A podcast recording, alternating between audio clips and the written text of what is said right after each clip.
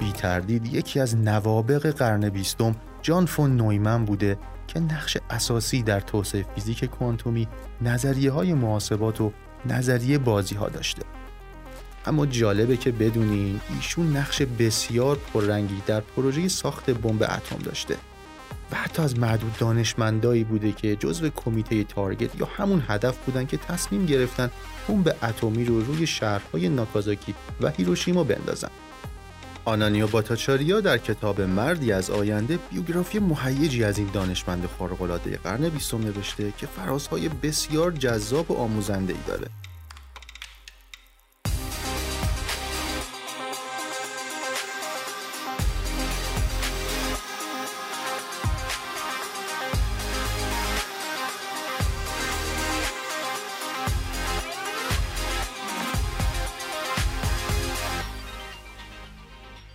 سلام.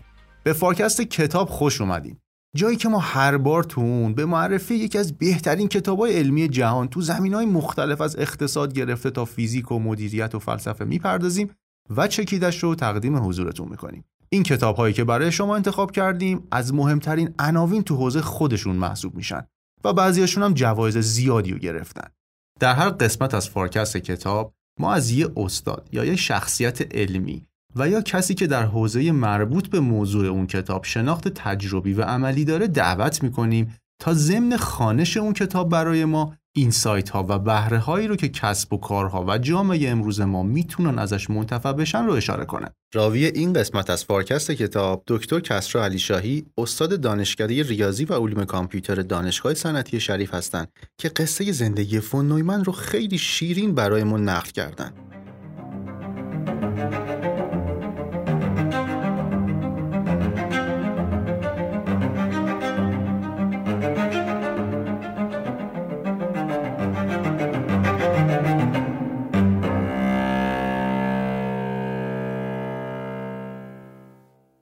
کتاب زندگی یکی از بزرگترین ریاضیدانهای قرن بیستمه کسی به اسم فون نویمن که امیدوارم بعد از شنیدن توضیحات مربوط به این کتاب متقاعد بشید که واقعا یک چهره ابر استثنایی بوده در قرن بیستم. من تصورم اینه که این کتاب ماهیتا یه مقداری با بقیه کتابای این مجموعه متفاوت باشه. بنابراین شاید مثلا تاکید روی نقطه های خاص یا بصیرت های خاصی که در ذهن نویسنده باشه خیلی شدنی نیست. ولی در عوض من توضیح میدم که چرا به نظرم خوندن این کتاب جالبه و چرا برای خود من خیلی جالب بود. من از قبل تا حدی با فنومن آشنا بودم ولی قطعا نه به اندازه که بعد از خوندن این کتاب آشنا شدم. و دست کم سه دلیل می‌خوام بگم برای اینکه به نظرم چرا خوندن این کتاب جالب اولا که همطور گفتم یک نابغه بسیار بزرگ بوده فنومن شاید واقعا استثنایی یا معدود آدمایی انگشت شمار در حد اون بشه برشمرد که در این حد زندگی فکری غنی داشتن و دستاوردهای بزرگی داشتن. از اون مهمتر با توجه به طیف فعالیت هایی که فون نویمن کرده تو حوزه‌های مختلف روایت زندگی فون نویمن در واقع روایتی روایت نزدیکی از چند تا از انقلابهای خیلی بزرگ علمی و فناوری و سیاسی قرن بیستم. این نکتهش خیلی جالبه و نویسنده کتابم در واقع در عین حال که بنز کافی به زندگی خود فون نویمن پرداخته که خیلی جالبه این رو بهانه ای قرار داده برای صحبت در مورد یک سری موضوعاتی که واقعا جالب شنیدنی. و نهایتا یک نکته سومی وجود داره که زندگی فون نویمن بهانه ای برای یک تعامل دوباره در مورد نقش و مسئولیت اخلاقی دانشمندانه. فون نویمن از معدود دانشمندانیه که خیلی خیلی اثرگذار در حوزه عمومی بوده. اگه که بدونید یکی از آدم های مهم در پروژه بمب اتم بوده. بعدا به خاطر خدماتی که کرده توی کمیته های تصمیم در باب جنگ و مثلا در مورد انتخاب هدف در بمب اتم و اینا قرار گرفته. که خب الان که بعد از گذشته این داستان رو برمیگردیم بهش نگاه می‌کنیم برامون ممکنه سوال برانگیز باشه و واقعا هم هست که آیا این تصمیمات تصمیمات درستی بوده با توجه پیامدهایی که داشته. به هر حال نمونه جالبی از جهت اینکه یک دانشمند معمولا تا این حد ممکنه که نتونه تاثیرگذار باشه در حوزه های خارج از دانش ولی فون نویمن این امکانو داشت. ببینید من می‌خواید یک دورنمایی از زندگی فون نویمن نسبتا سریع میگم و بعد وقت تمرکز می‌کنم روی بعضی از فرازهای زندگی فکری فون نویمن که فکر می‌کنم شاید جالب تر از بقیهش باشه یا دست کم برای من جالب تر از بقیه. بود فون من زندگی کوتاهی داشته. اینم ماجرا رو عجیب تر می‌کنه. یعنی اینکه مجموعه این همه دستاورد در یک عمر نسبتا کوتاه حدود 55 سال عمر کرده فون من. همینطوری بخوام یه لیست سرانگشتی از کارهایی که کرده بگم کارهای خیلی جدی توی مبانی ریاضیات کرده. توی بحرانی که در اوایل قرن بیستم توی مبانی ریاضی به وجود میاد و بعضی از بزرگترین ریاضیدانان تمام اعصار نقش آفرین بودن فرون هم یکی از اون بازیگران بوده. در شکلگیری فیزیک کوانتوم و مکانیک کوانتوم فون نویمن حضور داشته و نقش داشته. کسیه که مبانی ریاضی فیزیک کوانتوم رو صورتبندی می‌کنه و یک کتاب خیلی اثرگذار در این مورد می‌نویسه.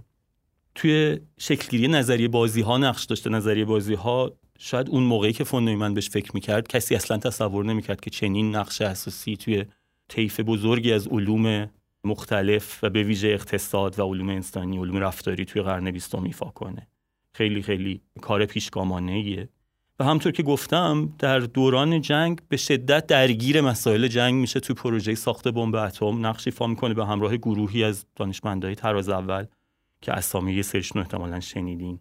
و بعد در دوره جنگ سرد همچنان مشاور ارشدی بوده برای ارتش برای هم پروژه های نظامی بعد از جنگ و هم سیاست بازدارندگی که فونمن یکی از ارکان شکلگیری این سیاست بوده.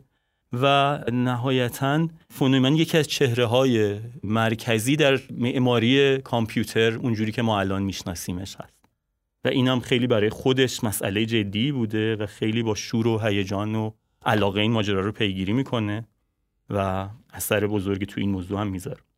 و همه این کارها همطور که گفتم در یک عمر کوتاه پنجاه و چند ساله انجام میشه که البته در عین حال که این ماجرا به برجستگی شخصیت و ذهن خود فون من ربط داره به دوره زندگیش و در یک بازه زمانی با در واقع اون دهه های آغازین قرن بیستم واقعا از جهت تنوع و قنای موضوعات علمی و فناوری که رخ میده دوره بی‌نظیر.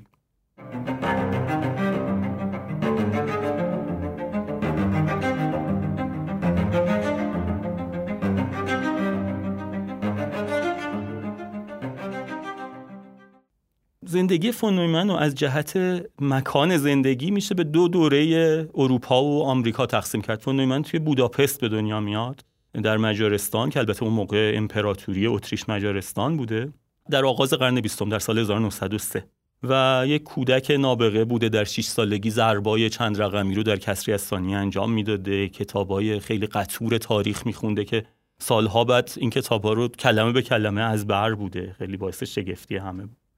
من خیلی به ریاضی علاقه مند بوده و دوست داشته که همین زمینه رو ادامه بده برای تحصیلات دانشگاهی. پدرش یه مقداری با این موضوع مخالف بوده و فکر می‌کرده که ممکنه که آینده شغلی مناسبی پیدا نکنه. اصرار می‌کنه که من بره به رشته مهندسی شیمی که با پادرمیونی بعضی از آشنایان نهایتا راه حل میانه ای انتخاب میشه که من همزمان در رشته مهندسی شیمی و ریاضیات تحصیل کنه.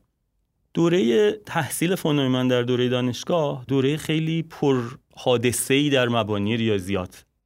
من به این موضوع کمی جلوتر برخواهم گشت ولی پایان نامه دکتری فون نویمن به این موضوع مربوطه. در واقع فون نویمن از دوره دبیرستان به نظریه مجموعه ها خیلی علاقمند شده بوده و مجذوب این ماجرا شده بوده. نظریه مجموعه ها زبان نوین ریاضیات بوده که در اون سالها داشته شکل می گرفته برای غلبه بر برخی از مشکلاتی که در باره دقت در ریاضی وجود میاد. و خب بعدا خود نظریه مجموعه ها منشأ مشکلات جدیدی میشه که بخشی از اون چیزی که بهش میگن بحران در مبانی ریاضیات.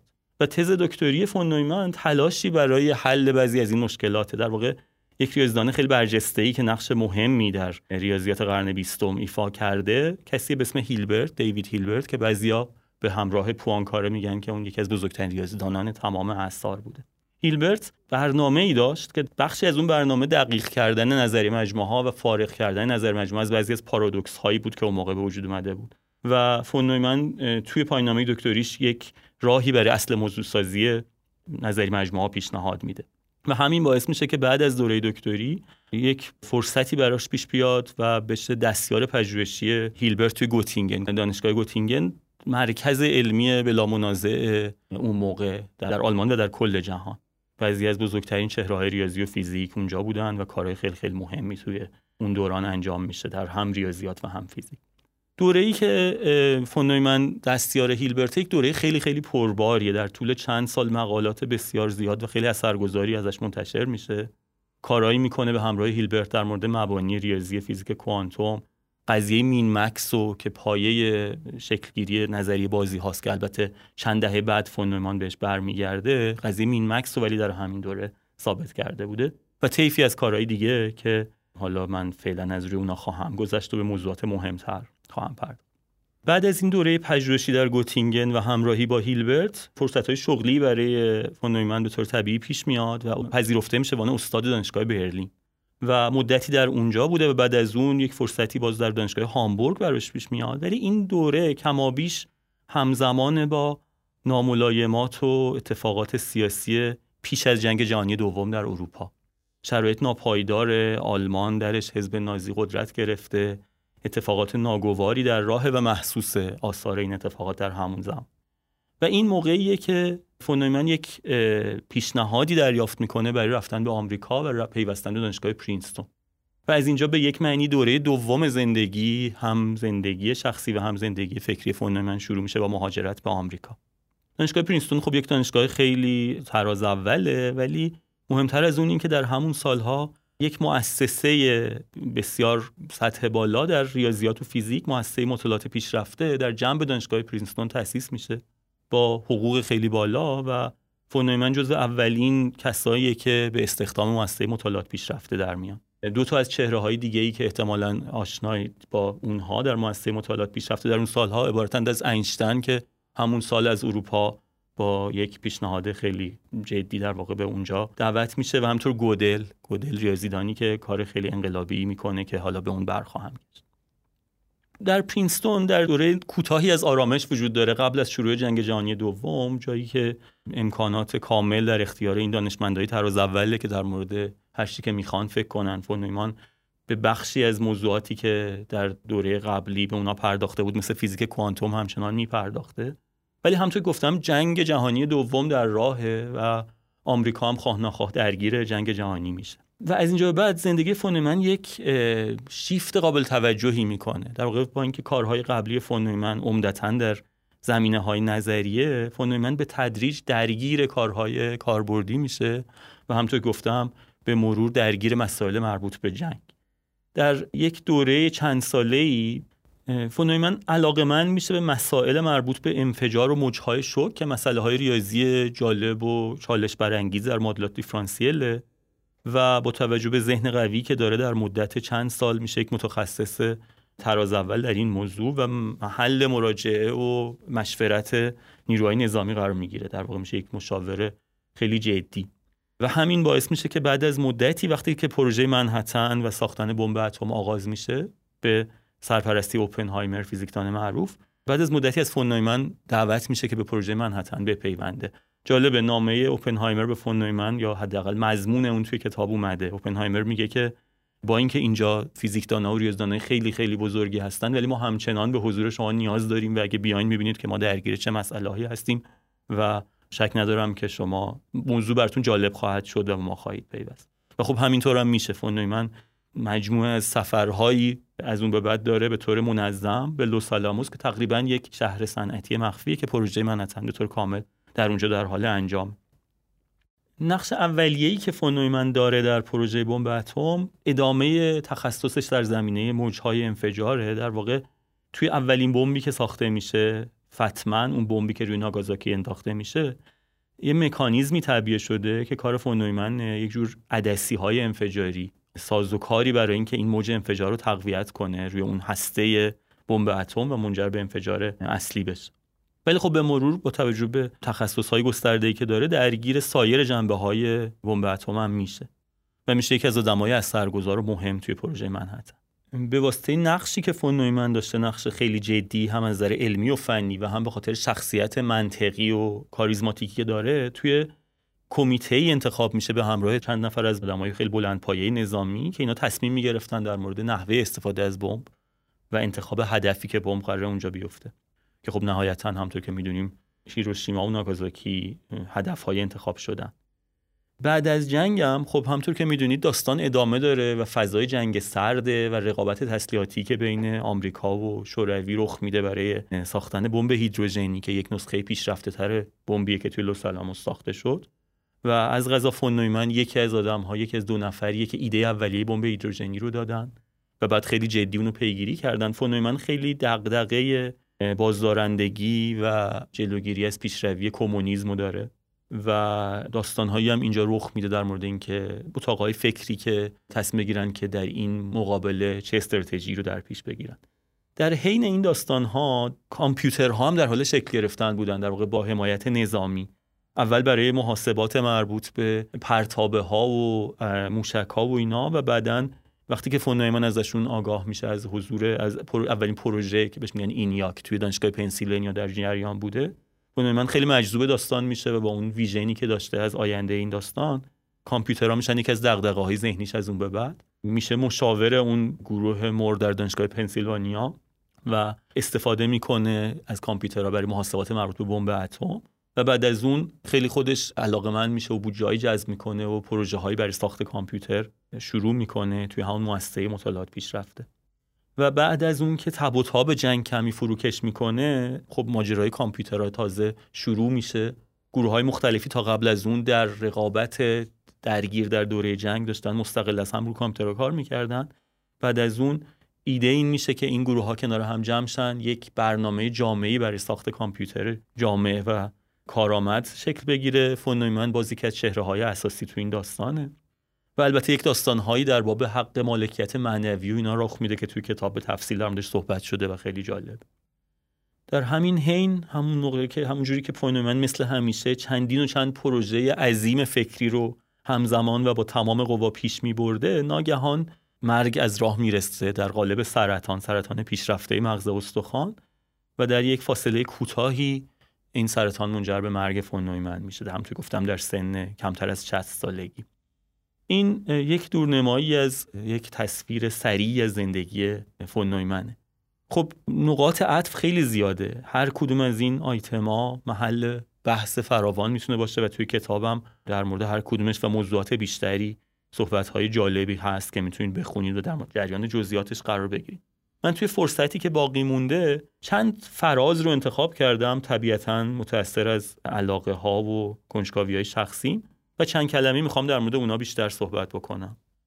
یکی از این موضوعات همون موضوع اولیه مبانی ریاضیاته. شاید بهتر من یک بار دیگه به این سوال جواب بدم که چرا این موضوعات می‌تونن جالب باشن. همطور که از روایت زندگی سری فونومن مشخصه فونومن در نیمه اول زندگی فکریش در زمانی که در اروپاست درگیر مسائل تئوریه درگیر مسائل مبنایی و فلسفه ریاضیات و بعد از اون فیزیک کوانتومه که موضوعات خیلی عمیق ولی نظری در علم محسوب میشن. و بعد از اینکه به آمریکا میاد در مدت زمان نسبتا کوتاهی درگیر مسائل بسیار عملی میشه بمب اتم کامپیوترها که حس و حال این موضوعات با حس و حال موضوعات دوره اول متفاوت. من می‌خوام بگم که اون موضوعات اولیه مبانی ریاضیات و فیزیک کوانتوم هرچند کمتر از چیزایی مثل نظریه بازی ها و کامپیوترها و اینا الان ملموس هستن ولی موضوعات جالبی هن که پرداختن بهشون همین امروز برای آدمای تحصیل کرده می‌تونه که آموزنده و تفکر برانگیز باشه. خب من می‌خوام روایت خیلی خیلی کوتاهی از این موضوعات خیلی عمیق بدم. طبیعتا در این مسیر مجبورم که از خیلی از جزئیات بگذرم و ساده سازی کنم.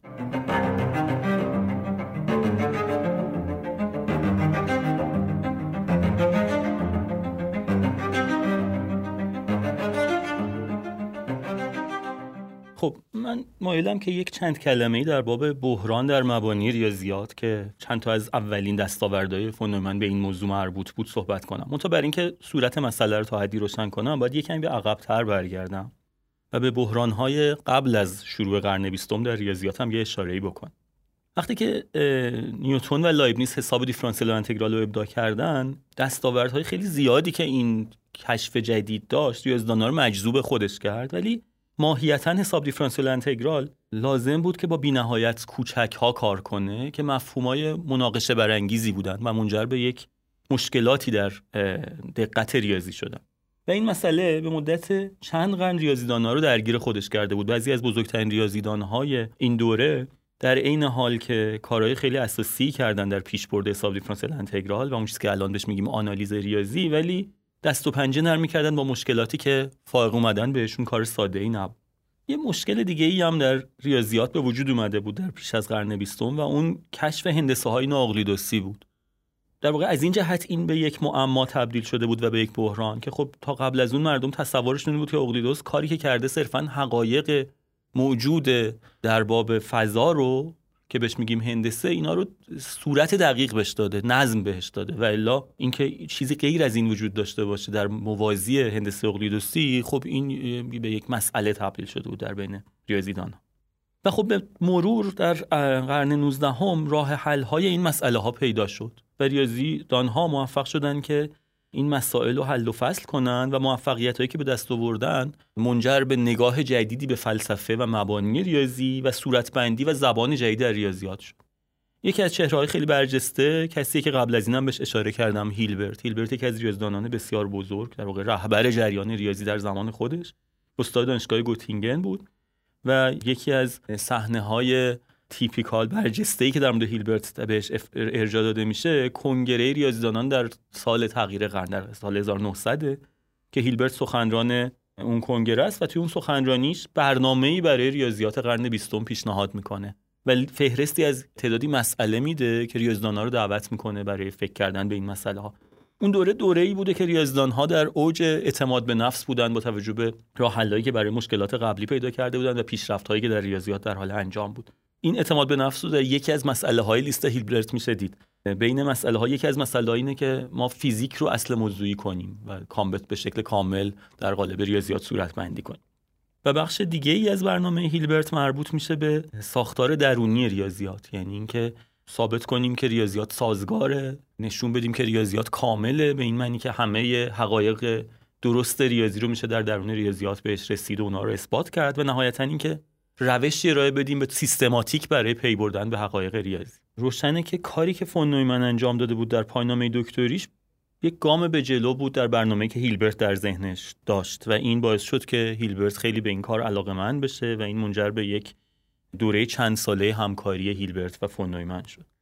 ولی فون نویمن نتونست در مورد بقیه اجزای برنامه هیلبرت کار مثبتی انجام بده و دلیلش این بود که اون طرحی که هیلبرت در ذهن داشت در واقع به طور کامل غلط بود. و این گرچه خیلی حرف عجیبی بود در اون زمان و حتی هنوز ولی چیزی بود که ریاضیدانی به اسم گودل نشون داد بعدا. در واقع ثابت کرد که در ریاضیات در هر ساختار ریاضی که به حد کافی غنی باشه گزاره هایی وجود دارن که با اینکه درستن ولی اثبات پذیر نیستن. و در واقع یک شکافی بین مفهوم درستی و مفهوم اثبات پذیری با کار گودل به وجود اومد. چیزی که هیلبرت امیدوار بود و تقریبا همه ریاضیدانای اون موقع فکر می‌کردن که این دو مفهوم بر هم منطبقن. یعنی ریاضیات اونقدر قویه که چیز درستی رو می‌تونه اثبات کنه. این قضیه اگرچه که برای هیلبرت ناامید کننده بود ولی خیلی زود توجه فون نویمن به خودش جلب کرد و در واقع امکانات جدیدی که در این مسیر وجود داره مورد توجه نسل جدیدی از ریاضیدانها قرار گرفت که فون نویمن یکی از اینا بود و یکی دیگهش آلن تورینگ بود که مفهوم اثبات و کم و بیش با مفهوم محاسبه پذیری جایگزین کرد و چیزی رو ساخت که الان بهش میگیم مبانی نظریه کامپیوترها. این به یکی از علایق بعدی فون نویمن هم طبیعتا مربوط ولی حالا الان زمان مناسبیه که به موضوع دوم بپردازم که فیزیک کوانتومه. در واقع توی این موضوع فون نویمن موفق شد بخشی از اون چیزی که در ذهن هیلبرت بود رو به پیش ببره. فیزیک کوانتوم خب باش آشنا هستید. یکی از اتفاقات واقعا شگفتانگیز علمی بود در اوایل قرن بیستم رخ داد. داستان این بود که قصر شکوهمند فیزیک به مرور شکافهایی در در اون در حال شکل گرفتن بود. آزمایشهایی که با های فیزیکی اون زمان قابل توضیح نبود و کم کم گروهی از فیزیکدانان پیشرو شروع کردن فرضیات خیلی جسورانه ای پیش رو گذاشتن و طبق اونا مشاهدات جدید رو توضیح دادن. و اون چیزی به مرور شکل گرفت که ما الان بهش میگیم فیزیک کوانتوم یا مکانیک کوانتوم. یه معمایی که در سالهای اولیه شکلگیری فیزیک کوانتوم در جریان بود این بود که دو تا فیزیکدان به طور موازی دو تا فرمالیزم ریاضی ساختن که هر دو موفق می‌شد که پدیده های آزمایشی رو توضیح بده. یکی هایزنبرگ بود که یک فیزیکدان کمابیش هم سن و سال فون نویمن در گوتینگن و یکی شرودینگر بود که با یک مکانی با معادله شرودینگر در واقع تونست همون چیزهایی رو که هایزنبرگ توضیح داده بود به شکل دیگه ای توضیح بده. هایزنبرگ ریاضیاتی که برای این کار استفاده کرد ریاضیات ماتریسی ماتریس های با ابعاد نامتناهی بود که البته در زمانه خودش موضوع خیلی مرکزی در ریاضیات هم محسوب نمی‌شد. این این داستان هایزنبرگ روایت کرده توی کتاب زندگی نامه خودش وقتی که این فرمول بندی رو کشف کرد و دید که با پدیده های با اعداد و ارقام تجربی می‌خونه خیلی خیلی شگفت زده شد. ولی خب به حال این همخانی کافی بود که هرچند عجیب به مرور فیزیکدانا با این فرمالیزم شروع کنند به کار کردن و اونو جدی بگیر در حال یک معمای مطرح در اون زمان این بود که چطور دو تا فرمالیزم ریاضی تا این حد متفاوت و دور از هم همزمان دارن برای توضیح فیزیک کوانتوم کار میکن و کسی که این معما رو حل کرد فون نویمن بود و خیلی جالبه که ریاضیاتی که استفاده کرد ریاضیاتی بود که استادش هیلبرت چندین سال قبل ابداع کرده بود برای فضاهای نامتناهی بود که فون نویمن به افتخار هیلبرت اونا رو اسمشون گذاشت فضاهای هیلبرت. و نشون داد که هر دوی فرمول بندی های هایزنبرگ و شرودینگر در واقع دو فرمول بندی معادلن در دو فضای هیلبرت مختلف که هرچند نمود ظاهریشون خیلی با هم متفاوته ولی در پس پرده در واقع اینا با هم دیگه هم ارزن. و کتابی نوشت فون نویمن به اسم اگه اشتباه نکنم مبانی ریاضی فیزیک کوانتوم که درش هم این ریاضیات رو به خوبی توضیح داد هم در واقع اصول موضوع فیزیک کوانتوم رو صورتبندی کرد چیزی که الان ما بهش میگیم اصول موضوع فیزیک کوانتوم این در واقع کار فون نویمنه صورتبندی ریاضی و جالبه که به بعضی مسئله هایی پرداخت توی همون کتاب که این مسئله تا امروز هم جزو معماهای حل نشده فیزیک کوانتوم مثلا مسئله مرز بین فیزیک کوانتوم و فیزیک کلاسیک یا مسئله اندازه‌گیری که به حال یک معمای کمابیش حل نشده در فیزیک کوانتوم به یه معنی.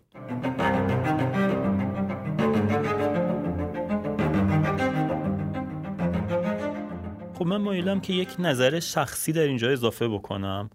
برای اینکه بگم چرا من در طیف کارهایی که فون من انجام داده به طور خاص روی این دو موضوع مبانی ریاضیات و فیزیک کوانتوم تاکید کردم. با اینکه اینا موضوعات نظری تریه و کمتر ملموسه ولی من فکر می‌کنم که پرداختن بهشون و آگاهی ازشون برای طیف بزرگی از افراد تحصیل کرده می‌تونه که جالب باشه. ببینید ما خیلی همون رشتمون فیزیک نیست ولی نوع نگاهی که نیوتون با مدل سازی خودش ایجاد کرد این در پس ذهن ما تثبیت شده. ولی این اتفاق در مورد نظریات مدرنتر رخ نداده. یعنی علا رقم ادعاهای انقلابی نسبیت و کوانتوم و مثلا تأثیری که روی مفهوم زمان می‌ذارن این مفاهیم برای ما در حد نظریات پیچیده فنی باقی مونده. در حالی که به نظر من تعمل روی این موضوعات برای هر کسی که توان فکری کافی داشته باشه خیلی خیلی آموزنده است. همین موضوع در مورد ریاضیات صادقه. تصویر عمومی و از دور از ریاضیات یک علم خدشه ناپذیر قطعیه. ولی وقتی مناقشات و چالش ها و درگیری های درونی که ریاضیات داشته رو نگاه کنیم تصویر واقعی تری برامون ساخته میشه و درک عمیق تری از کلیت علم که در واقع ریاضیات زبان اونه پیدا می‌کنه. یک موضوع دیگه که تو کتاب نسبتا به تفصیل در موردش صحبت شده نظریه بازی ها و نقش بیبدیل فون نویمن در شکل گیری نظریه بازی هاست. برای کسایی که آشنا نباشند با نظریه بازی ها ممکنه که از این واژه اینطور به نظر بیاد که نظریه بازی ها نظریه در مورد بازی ها در حالی که بازی در واقع کلمه است برای مفهوم خیلی خیلی عمومی تر بازی به تعبیر فنی در نظری بازی ها یعنی هر موقعیتی که تعدادی شخص تصمیم گیر درش دخیلن و تصمیماتی که اینا می‌گیرن نه تنها روی سرنوشت خودشون بلکه روی سرنوشت دیگران هم تاثیر می‌ذاره. بنابراین موقعیت های خیلی جدی و مهم در زندگی ما هستن که اینا مدل هایی از بازی هن. بازی های مصنوعی مثل شطرنج و امثال هم اینا کم اهمیت ترین و به معنی نظری شاید که ساده ترین انواع بازی ها هست من اولین دستاوردش در نظری بازی ها خیلی زوده. در همون دوره که در گوتینگنه اگه اشتباه نکنم اون موقع قضیه مین مکس خودشو ثابت می‌کنه که قضیه مین مکس هرچند که یک قضیه بسیار مهم و مرکزی در نظریه بازی هاست اما در مورد طیف بسیار محدودی از بازی هاست. بازی های اصطلاحا بازی های جمع صفر دو نفره یعنی بازی که دو بازیگر درش دخیلن و برد و باخت اینا کاملا به همدیگه وابسته است به این معنی که برد یکی یعنی باخت نفر مقابل. در حالی که توی خیلی از موقعیت هایی که ما درش دخیلیم لزوما اینطور نیست. اولا که توی خیلی از موقعیت های انسانی بیش از دو نفر دخیلن یا بیش از دو عامل هوشمند و تصمیم گیر قرار دارن. و ثانیا یعنی اینکه لزوما با هم در تقابل محض نیستن. می‌تونن که موقعیت های برد برد یا باخت باختی به وجود بیاد یا ترکیب پیچیده از این موقعیت. قضیه مین مکس فون من هم توی گفتم یک شروع بسیار درخشانه. ولی نکته جالب اینه که این شروع به راحتی قابل ادامه دادن نیست. در واقع فون من نظری بازی ها رو رها کرده بود تا زمانی که در آمریکا یک اقتصاددانی به اسم مورگنشترن میاد به مؤسسه مطالعات پیشرفته و علاقه فون دوباره به این موضوع جلب می‌کنه برای مدل سازی پدیده های اقتصادی که خب به طور طبیعی مثال هایی از بازی به اون مفهوم که گفتم هست. اقتصاددانه در اون زمان خیلی در این حس و حال در این فضای مدل سازی ریاضی مسئله های مورد نظرشون نبودن. و کاری که مورگنشترن و فون می‌کنن از این جهت هم خیلی انقلابیه که برای اولین بار زبان ریاضیات رو وارد اقتصاد می‌کنه و منجر به شکلگیری یک خطی در اقتصاد میشه که الان خط قالبه خیلی از کسایی که نوبل اقتصاد در سالهای بعد گرفتن کارشون مربوط به نظریه بازی ها بوده و خیلی جالب که تو این کتاب وقتی می‌خونید رد پای بسیاری از اقتصاددان بز... اقتصادانی بزرگ و در هولوش فون نویمن می‌بینید. وقتی که فون نویمن دیگه یک چهره برجسته شناخته شده در واقع مهم در فضای علمی آمریکا و پرینستون و مؤسسه است. جوونایی مثل شپلی و نش و اینا در اون موقع مثلا در دوره دانشجویی به سر می‌برند یا محققای جوونی هن که ایده های فون نویمن اونا رو مجذوب می‌کنه و خب بعدا در کارهایی که می‌کنن نظریه بازی ها رو گام های جدی به جلو می‌بره. کتاب فون نویمن و مورگنشترن کتاب خیلی حجیمیه و بخش زیادیش که کار فون نویمن عمدتا فرمالیزم ریاضی نسبتا پیچیده و بغرنجیه که شاید امروز خوندنش خیلی هم ساده نباشه. خیلی جالبه مسیر فکری فون نویمن تو این کتاب. در واقع کاری که می‌کنین اولا که یک نظریه ای مورگنشترن و فون نویمن ابداع می‌کنن که این نظریه تا امروز بسیار تاثیرگذاره و از اهمیتش ذره کاسته نشده و اون نظریه مطلوبیته. مبنای مدل سازی رفتار اقتصادیه. هرچند که در سالهای اخیر یک انتقاداتی به این نظریه به وجود اومده و یک شاخه‌ای به اسم اقتصاد رفتاری هست که فرض در واقع نظریه مطلوبیت مبتنی بر فرض رشنالیتی یا رفتار عاقلانه عوامل درگیره. رفتار عاقلانه یعنی که شما منافع خودتون رو بدون تناقض با سازگاری پیگیری می‌کنید و قدرت فکری و منطقی بنزکافی زیاد هم دارید. در واقع عملا روی کاغذ قدرت منطقی بینهایت دارید. و خب بعدها مشخص شد که این فرضیات در واقعیت چندان درست نیست. ولی خب تاثیر کار مورگنشترن و فون نویمن تاثیر واقعا جدیه. تا قبل از اون اقتصاددانا هرچند که به نوعی نظریه مطلوبیت داشتن ولی فکر نمی‌کردن که این نظریه قابل کمی سازی و ریاضی سازی باشه. و کار خیلی جدی و پیشگامانه فون نویمن و مورگنشترن این بود که یک نظریه کاملا کمی برای مطلوبیت به وجود آوردن که کاملا متقاعد کننده است در حد و اندازه های خود. غیر از این فون با توجه به اینکه مسئله بازی های جمع صفر دو نفر رو حل کرده سعی می‌کنه که با اول حمله می‌کنه به بازی های بیش از دو نفر و سعی می‌کنه که بازی های چند نفره رو بشکونه و یه جوری تبدیل کنه بازی های دو نفره. اینطوری که فرض کنه که بازیگرا با همدیگه ائتلاف می‌کنن و این ائتلاف ها در مقابل هم قرار می‌گیرن. و این تلاش ها خیلی خوندنیه. در واقع الان هم یه بخش فعال از نظریه بازی ها نظریه بازی های همکارانه یا ائتلافیه که موضوع سختیه و در واقع خیلی هم پیشرفت نکرده هنوز. پیشرفته تر از اون چیزی هست که فون من تلاش کرد بسازه ولی هنوز بسیار مسائل حل نشده درش وجود داره. و خب همین که این موضوع خیلی سخته در واقع دلیل اینه که فون من نتونست این نظریه رو طور کامل جمع و جور کنه. و همینطور بازی های غیر جمع صفر بازی با جمع دلخواه. از تنز روزگار اینه که خب کسی که در واقع موفق شد نظری بازی رو یک گام خیلی بزرگ به جلو ببره جان نشه. و جان نش هم توی گفتم دانشجو بود زمانی که فون نویمن دیگه یک چهره برجسته شناخته شده بود و جان نش میره پیش فون نویمن و در مورد ایدهش با فون نویمن صحبت می‌کنه ولی فون نویمن برخلاف همیشه اهمیت این ایده رو درک نمی‌کنه. من خیلی آدم آینده نگری. اصلا عنوان کتاب مرد آینده از اینجا میاد که vision بسیار قوی داره و ایده هایی که شکل هنده آیندن و من خیلی زود تشخیص میده و اونا رو پیگیری می‌کنه. ولی من نظرش این بود که ایده جان نش ایده درستی نیست و مسیر درستی برای نظریه بازی ها نیست که خب بعدا زمان نشون داد که این قضاوت اشتباهی.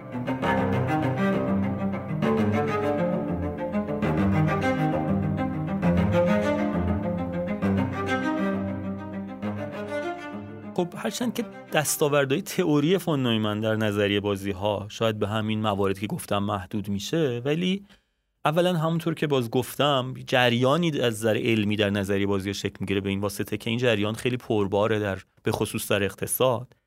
و نکته دیگه اینه که اصلا فضای فکری حول فون نویمن رو تغییر میده نظریه بازی ها یک اتاق فکری یا یک مؤسسه ای به وجود میاد به اسم RAND یعنی research and development که این در واقع با حمایت نظامی حمایت ارتش که اینا قرار میشه که موضوعات مربوط به جنگ هم در دوره جنگ و هم بعد از جنگ جنگ سرد و پیگیری کنن دمدش فکر کنن که بخش زیادی از این مؤثر به ریاضیات کاربردی و به نگاه های نظریه بازی ها معطوف میشه به واسطه کارهایی که فون نویمن و مورگنشتن کرده بودن. در واقع منازعات جهانی در قالب نظریه بازی ها صورتبندی میشه توسط پژوهشگرایی که اونجا بودن و اصولا این یک نگاهی بوده که شکل گرفته بوده و غالب شده بوده. به کارگیری نظری بازی ها نه در اقتصاد بلکه در سیاست و در منازعات جهانی واقعی. خب همینجا شاید نقطه خوبیه که به دوباره برگردم به داستان بمب اتم. هم در دوره جنگ و هم بعد از اون بمب هیدروژنی. هم تو گفتم فون نویمن یکی از آدمای اثرگذار در پروژه منحتن بود و اثرش غیر از اثر علمی و فنی در خود پروژه خیلی پررنگتر شد بعد از اینکه پروژه در موفقیت رسید. وقتی که آزمایش ترینیتی انجام شد و بمب با موفقیت عمل کرد سیاستمدارا زمام امور رو در دست گرفتن و مسئله استفاده از بمب پیش اومد. در واقع تا قبل از اون دانشمندا بودن که داشتن مسیر رو پیش می بردن ولی وقتی که بمب دیگه آماده شد دیگه کنترل از دست اونا خارج شد. خیلی از دانشمندایی که با هیجان و شور و شوق علمی در پروژه داشتن که ایفای نقش می‌کردن وقتی با این صحنه تکون دهنده مواجه شدن که دستاوردشون قراره که در عمل استفاده بشه و جان تعداد بسیار زیادی از آدمای بیگناه گرفته بشه شوکه شدن موضع گیری کردن تلاش کردن سیاستمدارا رو متقاعد کنن که از بمب استفاده نشه. ولی خب همطور که می‌دونیم این اتفاق نیفتاد. و جالبه و تکون دهنده است که فون نویمن یکی از کسایی بود که موافق استفاده از بمب بود. فون نویمن یکی از اعضای کمیته ارشدی بود که در مورد هدف بمب تصمیم گرفتن.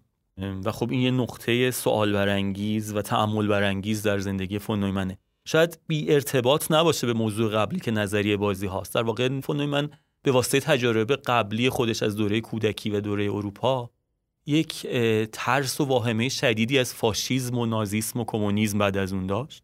و خب خطر این وجود داشت که شما در برابر عمل انجام شده قرار بگیرید. در دوره جنگ آلمان ها هم داشتن به طور جدی روی ماجرای بمب کار می‌کردن و بعد از جنگ استالین که خب تا قبل از جنگ در جبهه آمریکا بود و بعد از اون به یک ابرقدرت تبدیل شده بود کاملا این احتمال احتمال که نه این واقعیت وجود داشت که با تمام توان در صدد دستیابی به تکنولوژی بمب اتم و بعد از اون بمب هیدروژنی هستن. به حال شاید نمیشه که بعد از گذشته سالها از بیرون قضاوت کرد ولی به این تصمیم تصمیمی بود که در اون زمان گرفته شد و مسئله این بود که شما در بین گزینه‌ها در مقابل گزینه‌های قرار داشتید که این گزینه‌ها هر طرفش ممکن بود نتایج فاجعه باری داشته باشه. و فون با اون ذهن بسیار منطقی یا به زبان نظریه بازی ها رشنال خودش از مدافعین سرسخت و جدی استفاده از بمب و بعد از اون حتی جنگ پیشگیرانه در مقابل کمونیسم شوروی بود. البته بعد از اینکه روشن شد که شوروی هم به این تکنولوژی دست پیدا کرده در واقع یک سیاست بازدارندگی در پیش گرفته شد. سیاست آمادگی برای تلافی که این توی نظریه بازی ها شناخته شده است. در واقع اینکه دو طرف هر دو امکان تلافی داشتن مانع از اقدام به استفاده از بمب می‌شد. در این حین در حین جنگ و بعد از جنگ مسائل ریاضی مربوط به محاسبات مربوط به بمب و بقیه بقیه مسئله های جنگی منجر به این شد که ماشین های محاسبه با سرعت بیشتر از اون که در غیر این صورت ممکن بود پیشرفت کنن پیشرفت کنن. یه پروژه عظیمی به اسم اینیاک در دانشگاه پلسیلوانیا شروع شد با حمایت ارتش برای ساختن کامپیوترهایی که به نسبت کامپیوترهای امروزی خب یک چیزهای خیلی قولاسایی بودن. در واقع آدم ها و تکنیسیان ها در داخل کامپیوتر عملا زندگی می‌کردن و کار می‌کردن. و خب فون هم همونطور که گفتم با اون دید خیلی آینده نگری که داشت به سرعت مجذوب پروژه کامپیوتر شد و بخش مهمی از تمرکز فکریش بعد از اون همیشه به کامپیوترها معطوف بود. فونویمن هم در مقام مشاور در پروژه اینیا کار کرد و هم خودش یک پروژه‌ای برای ساخته کامپیوتر توی مؤسسه مطالعات پیشرفته شروع کرد و رهبری کرد. از کامپیوتر استفاده کرد هم در محاسبات مربوط به بمب هیدروژنی برای اینکه اصلا مشخص بشه با شبیه سازی کامپیوتری که این ایده های عملی هست یا نه. چون فونویمن خودش یکی از مبدعین ایده بمب هیدروژنی بود. و بعد از اون نخستین برنامه های پیش بینی وضع هوا با رهبری فونویمن با اون کامپیوترها انجام شد. باز از جمله پیش بینی های عجیب فون نویمن این بود که مسئله گرمایش جهانی رو اولین بار فون نویمن مطرح کرد. و بعد از اون تلاشایی کرد برای اینکه ایده کامپیوتر رو عمومی سازی کنه. تا قبل از اون خب ایده ایده مخفی بود که تحت حمایت بخشای نظامی پیش گرفته می‌شد. ولی خب بعد از اون شرکت های خصوصی وارد داستان شدن و آی بی ام و امثالهم و فون نویمن یکی از کسایی بود که حالا البته اینجا هم باز یک مناقشاتی هست در باب اینکه انگیزه فون نویمن از این داستان چی بود. ولی به هر حال فون نویمن مستندات مربوط به کامپیوتر رو در اختیار آی بی ام قرار داد و اصلا در واقع سعی کرد عمومی کنه که یه منجر به یک دعوای حقوقی شد با اون گروه دانشگاه پنسیلوانیا که خیلی خیلی هم طولانی شد جزء طولانی ترین مناقشات حقوقی بود که البته در نهایت رأی به نفع فون نویمن بود و استدلال همین بود که این ایده ایده ای که در مالکیت عمومه و قابلیت انحصار نخواهد داشت.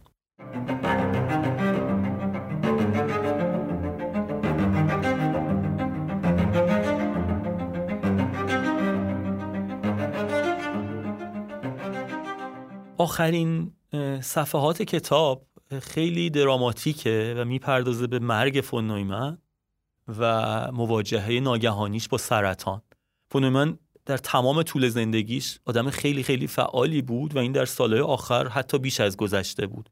در آن واحد همچنان مشاوره نظامی در عالی ترین سطح می‌داد. روی پروژه کامپیوتر کار می‌کرد و یک ایده هایی در مورد خودکارها خودکاره ها یا سلولار اتوماتا فکر می‌کرد. که جور ایده هایی برای حیات مصنوعی بود که اینا هم ایده های خیلی جالبی بود که می‌تونید توی کتاب در موردشون بیشتر بخونید. و اتفاقا دعوت شده بود برای دادن یک درس کوتاه در دانشگاه ییل در مورد کامپیوتر و مغز موضوعاتی که در سالهای آخر بسیار متمرکز بر اونها بود. و این دعوت خیلی باعث خوشحالیش بود. دوست داشت که افکارش رو منظم کنه و در این مورد صحبت بکنه. ولی ناگهان سرطان ظهور کرد و با یک درد شدیدی در شانه و بعد از اون مشخص شد که سرطان سرطان مغز استخوان داره و متاستاز داده این سرطان و خلاصه ماجرا خیلی جدیه. اول درخواست کرد که سخنرانی رو کوتاهتر کنن به جای دو هفته یه هفته باشه. بعد درخواست کرد که چند روز باشه. بعد مشخص شد که حتی برای چند روز هم نمی‌تونه که اونجا حاضر بشه و بیماری خیلی جدیه و به سرعت در حال پیشروی همطور گفتم صفحات آخر کتاب خیلی جنبه دراماتیک داره. در واقع از زبان دختر فون نویمن که نتیجه اولین ازدواجش بود این ماجرا روایت شده که فون نویمن ظرف مدت کوتاهی دچار یک در هم شکستگی روانی شد در سر بیماری. به دو دلیل. یکی ترس از مرگ خیلی شدید و درد وحشتناک. یکی هم به خاطر اینکه قدرت ذهنیش رو هم داشت از دست می‌داد. یه صحنه ای رو روایت می‌کنه مارینا که در اون فنویمن ازش می‌خواد که مثلا یه سری محاسبه ریاضی بگه که این انجام بده و از پسش بر نمیاد. و خیلی خیلی ناراحتی اصلا. در هم میشکنه و مارینا با گریه اتاق ترک می‌کنه. یکی دو مکالمه خیلی جالبه مارینا نقل می‌کنه. از جمله اینکه مارینا ازش می‌پرسه که شما در تصمیم گیری در فرایند جنگ برای مرگ میلیون ها نفر خیلی خونسرد بودید ولی چطور با مرگ خودتون نتونستید با این آرامش برخورد کنید؟ و فونومن اعتراف می‌کنه که این اصلا داستان متفاوتیه و خب این خیلی تکون دهنده است. یه اتفاق عجیب دیگه هم اینه که فونومن که در طول زندگی شده مذهبی نبود در روزهای آخر درخواست می‌کنه که یه کشیش کاتولیک بیاد حضورش رو در واقع به نوعی به مسیحیت گرایش پیدا می‌کنه که خب خیلی باعث تعجب و آشفتگی دوستای نزدیکش می‌شده که فونوی منو میشناختن. مارینا میگه که یه بار پدرش بهش گفته بوده که مسیحیت اگرچه دین خیلی سختیه برای زندگی ولی در واقع تنها گزینه است برای مردن. و این خیلی عجیب و جالبه. بر حال فون نویمن الان دیگه بیش از نیم قرنه شاید هفتاد ساله که از مرگش میگذره ولی ایده هاش همچنان خیلی فراگیر در همه جای زندگی ما قابل مشاهده است و همطور که در اول صحبت گفتم زندگیش بهانه برای تعمل دوباره در باب بعضی از مهمترین مسئله هایی که علم و فناوری و دانشمندان باهاش مواجه بودن و خواهند بود.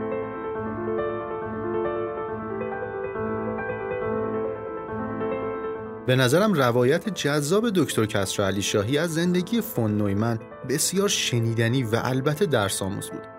آقای دکتر ازتون صمیمانه تشکر می‌کنم. از شما ممنونم که در این اپیزود فارکست کتاب با ما همراه بودین. فارکست کتاب تو استودیو دانشگو طراحی و تولید میشه. دکتر محمد امین نادریان سردبیر این محصول هستند و دکتر فرهاد نیلی و دکتر فرشاد فاطمی نظارت علمی و برنامه ریزیشو بر عهده دارن. خانم دکتر هستی ربی هم تهیه کننده این اثر هستند. ضمنا مسئولیت ادیت این پادکست با محمد اسماعیل نوایی و سیاوش مهرائین بوده.